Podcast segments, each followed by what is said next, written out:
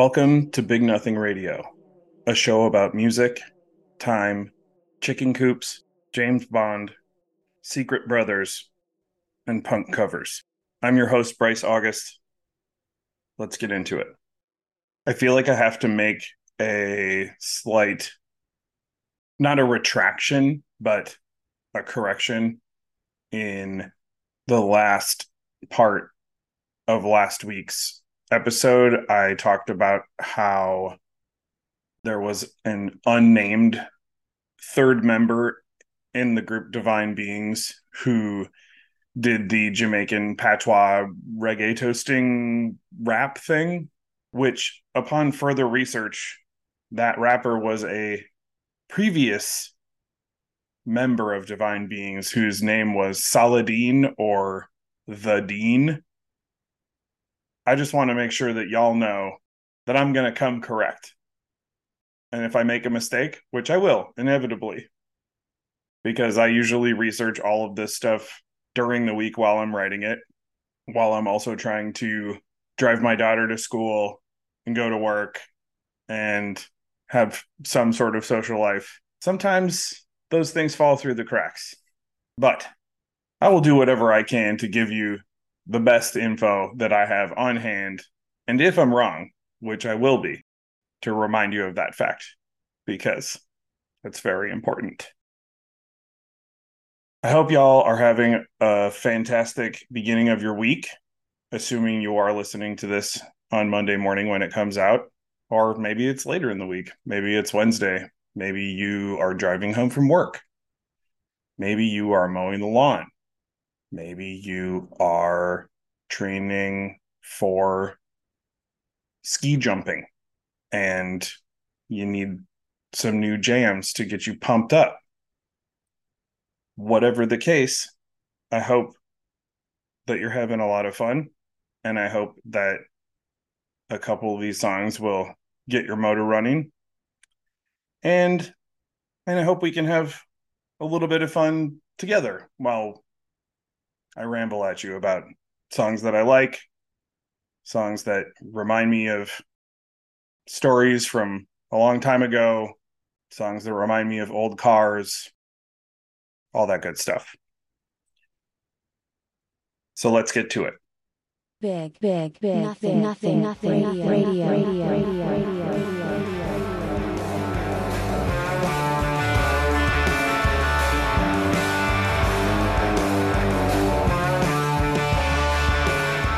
If you're a newer follower of Big Nothing, you might not know that this whole thing started as a collaboration between myself and my friend Brian K. Mark.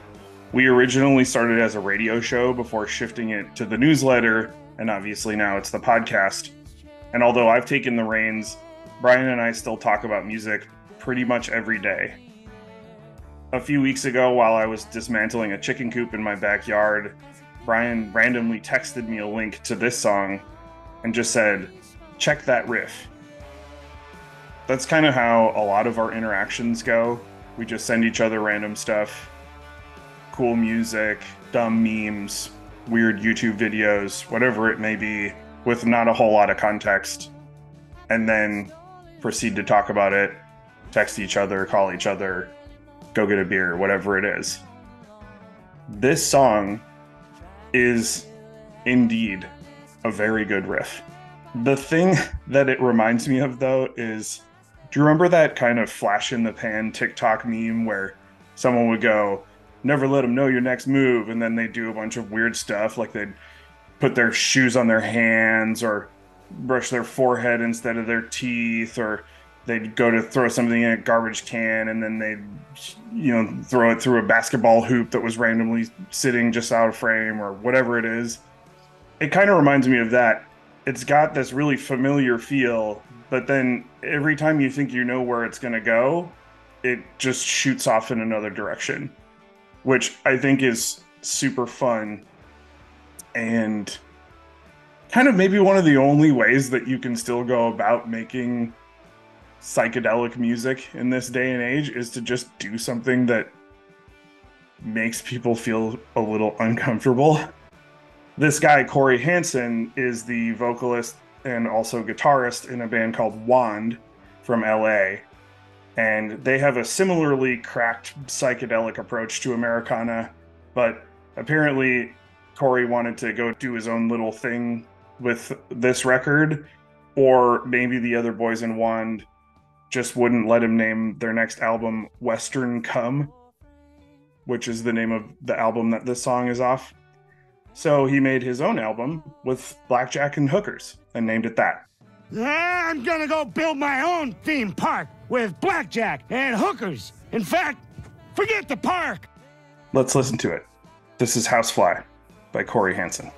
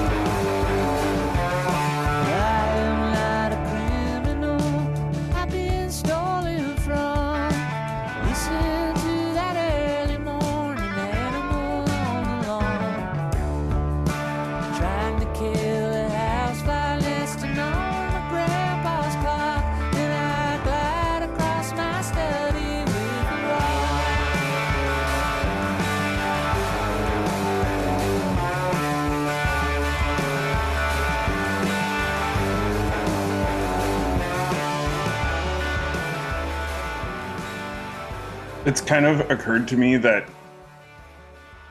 there is this leitmotif within modern singer songwriter like bands is the wrong word but modern singer songwriters who aren't doing the mopey you know acoustic guitar thing where there's this kind of they take a really sort of blase and tongue-in-cheek approach to lyrics. For instance, in I think it was March of this year, I wrote about the song Hangover Game by MJ Lenderman. And that song is about Michael Jordan and it's also about how MJ Lenderman really wanted a pair of Jordans when he was a kid and instead he got knockoffs and the memory of that. This song, sort of similarly, is about being annoyed by a fly in your house. And that's literally what all the lyrics are about, is just about being driven to the point of insanity by a fly buzzing around in your house. And it occurs to me that there's some resonance with the whole project that I'm doing here with Big Nothing, where I'm just going down the rabbit hole of my own thoughts about very specific, seemingly random songs.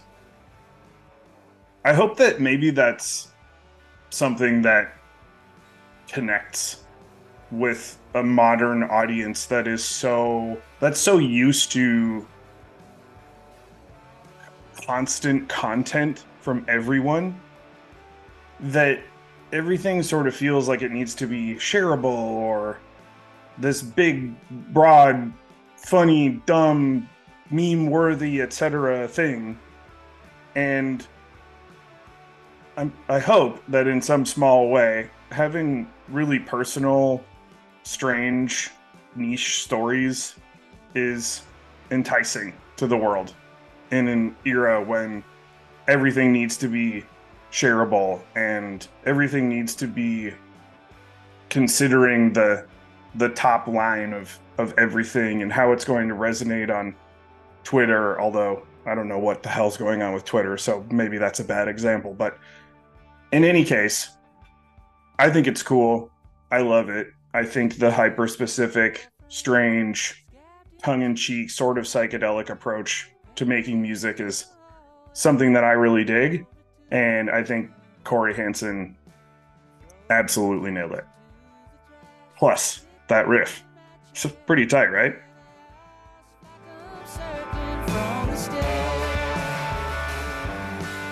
Nothing, nothing, nothing, radio, radio, radio, radio,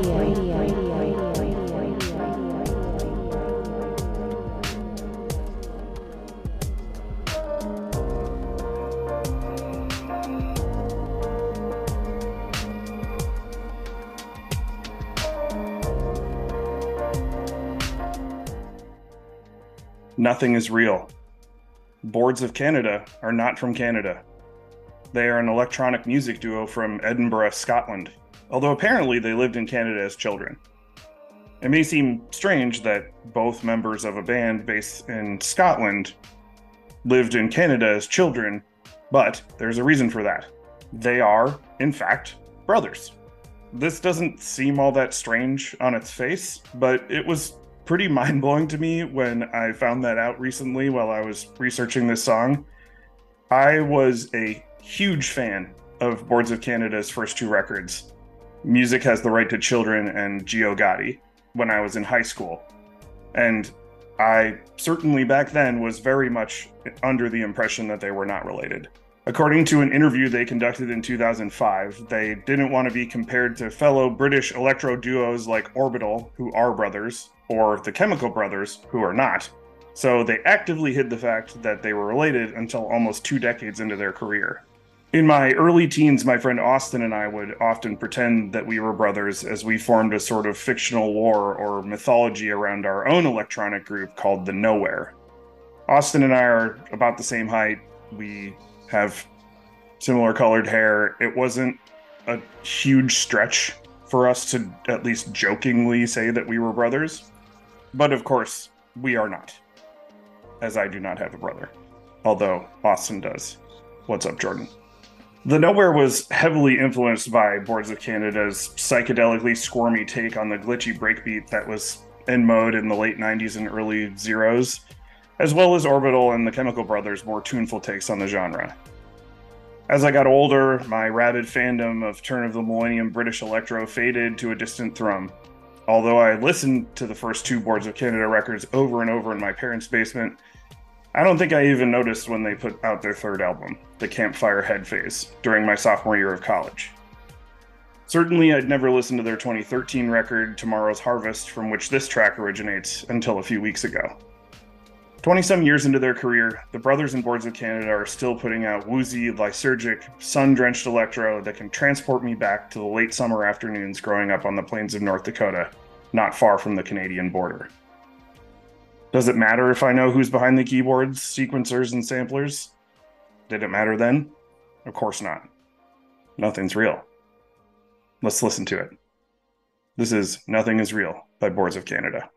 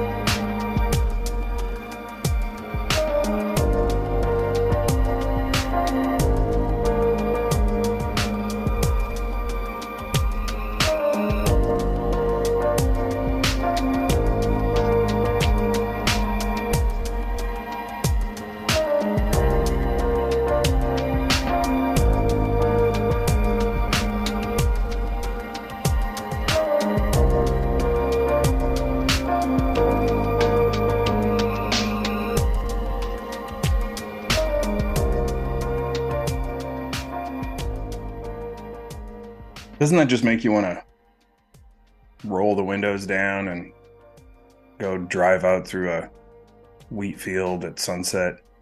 Not like through a wheat field, but you know, like next to one. Just kind of have some light haze hanging over the fields. Maybe hanging with a friend in silence.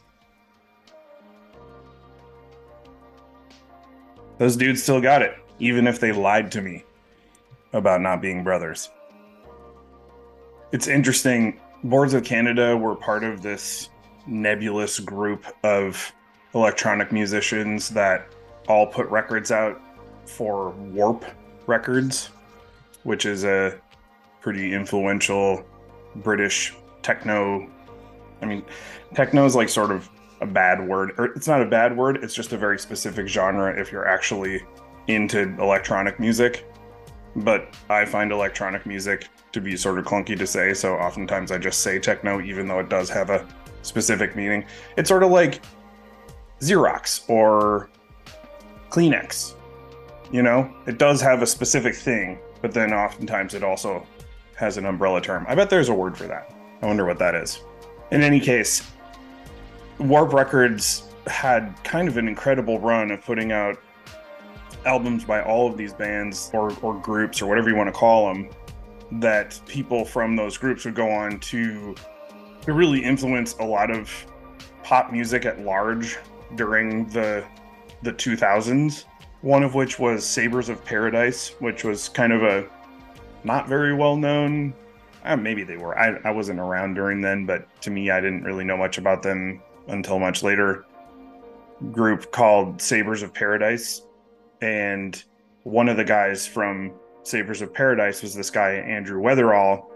And he produced primal scream's screamadelica which was in a lot of ways the first record to mix rock and electronic music certainly although bands had been using samples and loops and stuff for a long time before that of course uh, pink floyd's money is one of the earliest examples. But i think screamadelica kind of brought it into the mainstream. So andrew weatherall after sabres of paradise went on to kind of be this influential bridge between rock and electronic music. And another was lfo which there is another band called LFO uh, who did the song "Let Girls Who Wear Abercrombie and Fitch," which is extremely annoying. But this band came well before that band.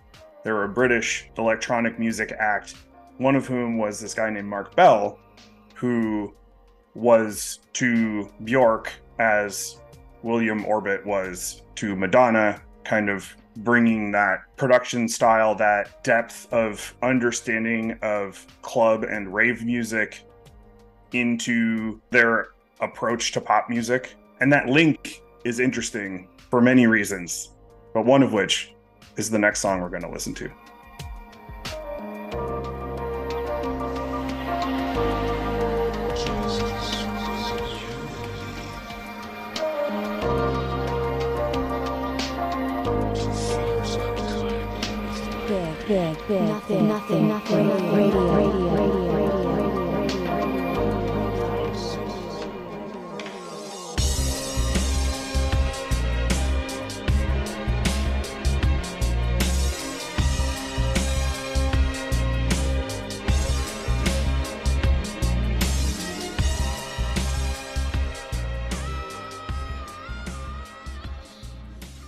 As I mentioned, there's a lot of thematic connection or continuation from the previous song here.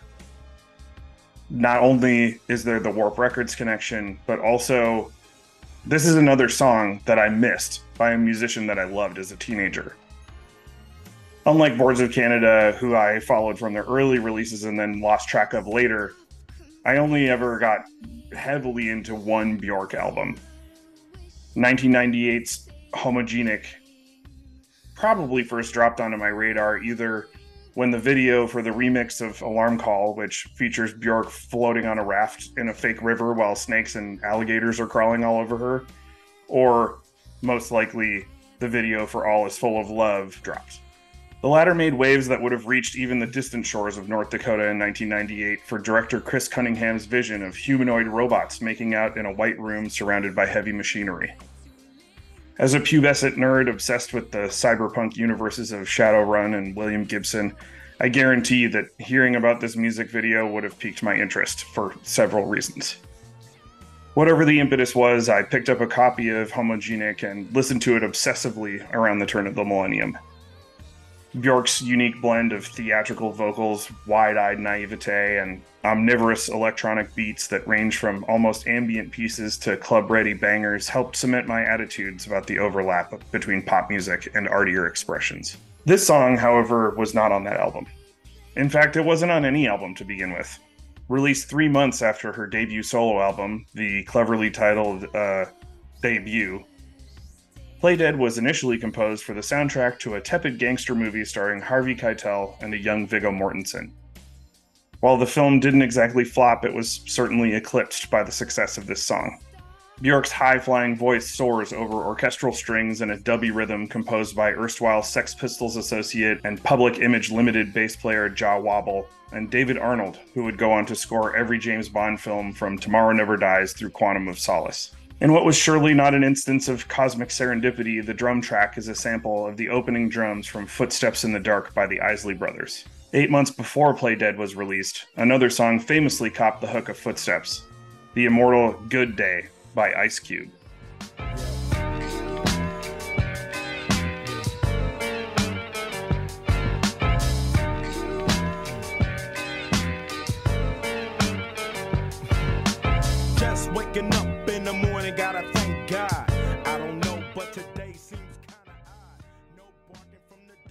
Buoyed by all these elements, Play Dead became such a success that Bjork's label, One Little Indian, rushed to include it on the second printing of Debut.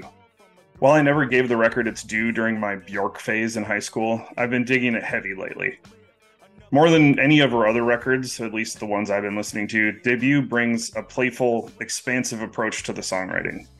Frequently, Bjork employs samples from places as diverse as Brazilian samba pioneer Antonio Carlos Jobim funk giants, the Fatback Band, Exotica, vibraphonist Arthur Lyman. Oh, and Always There by Ronnie Laws. All of this paved the way for Homogenic, an album that I unabashedly love and holds a special nostalgic place in my heart. And opened up a window for me to go down another Bjork rabbit hole. So let's listen to it. This is Play Dead by Bjork.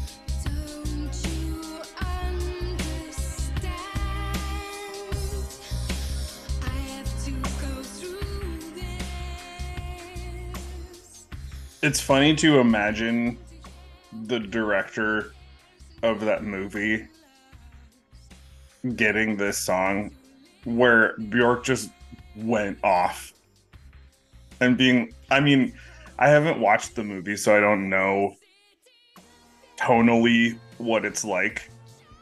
It weirdly I even tried to watch the trailer for the movie and the only trailer I could find was dubbed into like Portuguese or Italian or something. So there there isn't even an English language trailer available on YouTube, which is odd. But the film, from what I understand, is a fairly dour affair.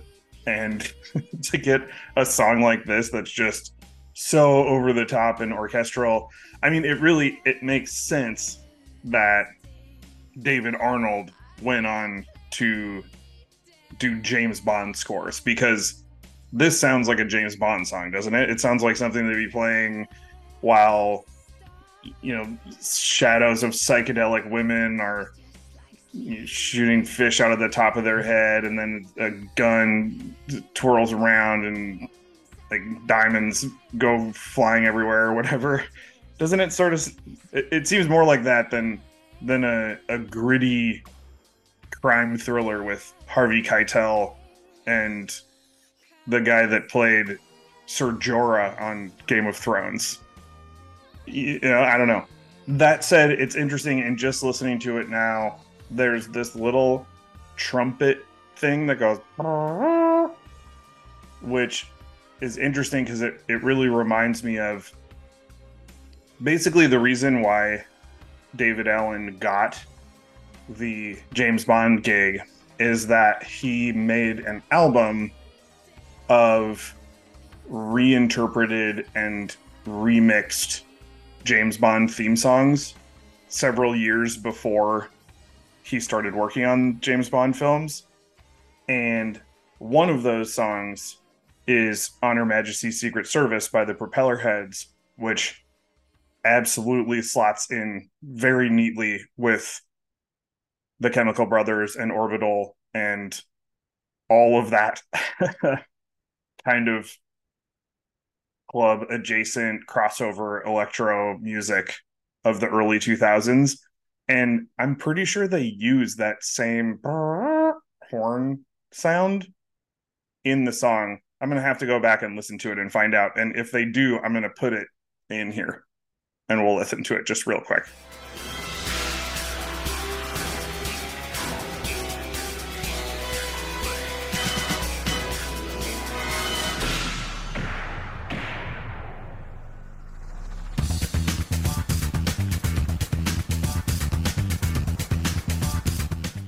in any case, it seems like through his work with Bjork, we could have had a James Bond theme song featuring Bjork, which I think would have been incredible. But I think this is about as close as we're going to get. Big, big, big, nothing, nothing, nothing, radio, radio, radio, radio, radio, radio, radio,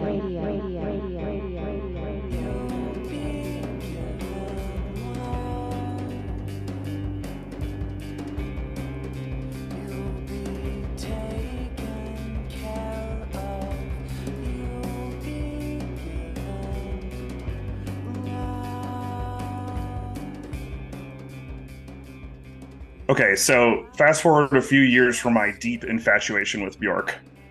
Punk, hardcore, and emo had come to dominate my sonic landscape. Back then, the internet had not reached the expansive heights of today. So, one of the ways that I got turned on to new music was just to go out and buy random albums and see what they were like. My friend Jeremiah and I would spend hours poring over the racks at Sam Goody, Media Play, CD Warehouse, and Discontent in Fargo looking for new and strange records to blast from the speakers of his champagne colored 1995 Honda Accord. In the early aughts, one of the ways to find bands that aligned with the particular brand of emo and hardcore that we were into was just to pick ones with the longest band names. At the Drive In, From Autumn to Ashes, and You Will Know Us by the Trail of Dead, The Sea and Cake, Death Cab for Cutie. In my youthful exuberance, I had tamped down my love of electronic music in favor of sworn fealty to the unvarnished approach of punk and rock and roll. Famously, during that time, I even once decided that in pursuit of not having any guitar pedals, I wouldn't buy a tuning pedal, which was actually the bane of my existence and certainly extremely obnoxious to everyone who ever came out and saw my bands play when I was in high school. When I picked up the Stability EP by Death Cab and heard vocalist Ben Gibbard's plaintive rendition of Bjork's All Is Full of Love over a skittering drum and bass inspired beat done on a trap set by then drummer Michael Schorr, I was floored. Here was a band situated solidly in the milieu of emo and indie rock, showing their appreciation for electropop and even blending it further with rave influenced breakbeats. This may sound naive, but in some small way, I think that made me feel less alone. Like I didn't have to give up parts of myself in order to find new ones. Like my output could always be a unique blend of my own influences. Just like Bjork's sampling on her first album, just like Ben Gibbard's work as one half of the electro pop group The Postal Service a couple years later. What we make is always a mixture of what has made us. And I think that that's what's so interesting to me about music in general, and especially when I hear artists do covers outside of their genre of songs that really affected them, that inspired them, that showed them something new about something they love deeply enough to make it a part of their lives, their careers, their artistic output. I really think that that comes through with this cover by Death Cab for Cutie of Bjork's All Is Full of Love. Let's listen to it.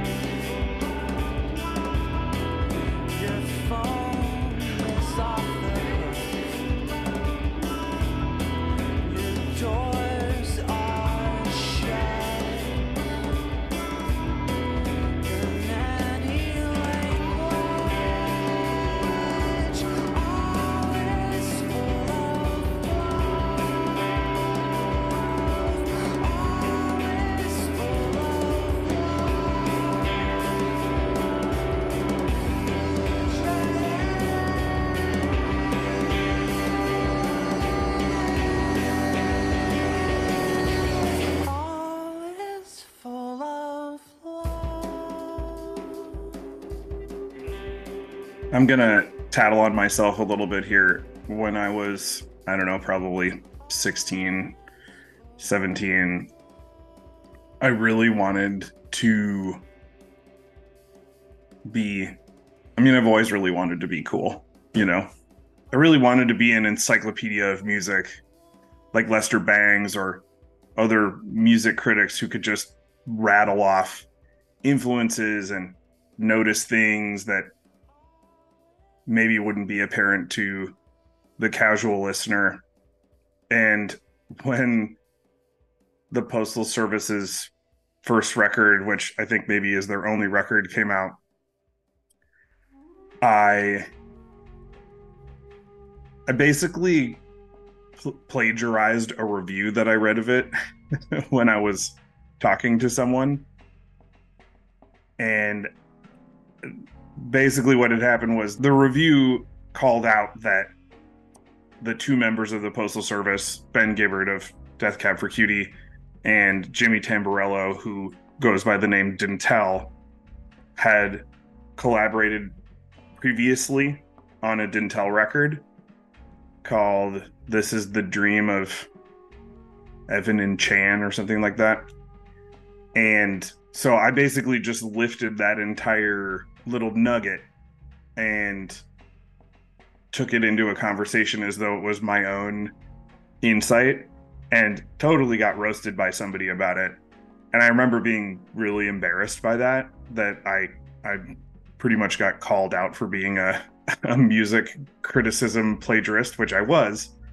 But the ironic thing is, I had already had this EP by Death Cab where Ben Gibbard covers Bjork, has basically this exact same kind of break beady drum and bass backing that he had on all of Give Up by the Postal Service. And I had been listening to that for for you know years at that point. And so I could have, if I had stopped to think about it, had an even more salient point than, gee, I heard these two guys working together. Wouldn't it be weird if they worked together some more? Which is not interesting at all.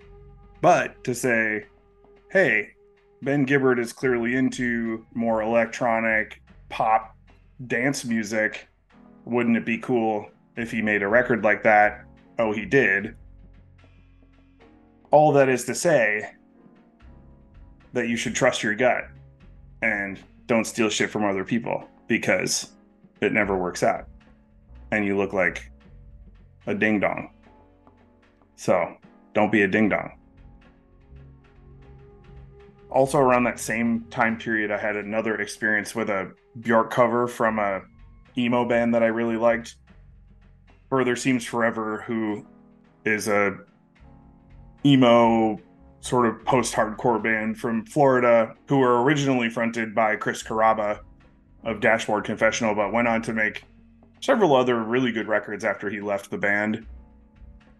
Did a cover of Pagan Poetry by Bjork, and it's really good. So there is also something to be said for Bjork's music going the other way. While I think Death Cab for Cutie and Ben Gibbard kind of hit a middle ground, the Further Seems Forever cover is way more emo in nature. And I think that there is something sort of intrinsically emo about a lot of Bjork's music that if you strip away a lot of the bleeps and bloops. There's there's some strong emo vibes there. Not to mention, I would guess that a lot of emo dudes who are my age or maybe a little bit older than me also had similar experiences getting super into Bjork when you're trying to find a you know ma- manic pixie dream girl to idolize when you're a teenager. So that's also probably a piece of the puzzle. Big, big, big, nothing, nothing, nothing, radio, radio, radio, radio, radio, radio, I hope you had a fun time. I hope you enjoyed yourselves. I think sometime in the near future, I might try to bring on a guest or do something different just to test the waters and see how it goes. In the meantime, I really appreciate y'all uh, please I don't even know what you do for podcasts. You rate them, you you write reviews. I don't know. If you feel like doing that, please feel free. I think it probably helps me to find other listeners or something. I, I still don't know how any of this works, and I'm just sitting in my kitchen talking to myself. So let's do more of that. Thanks for listening. You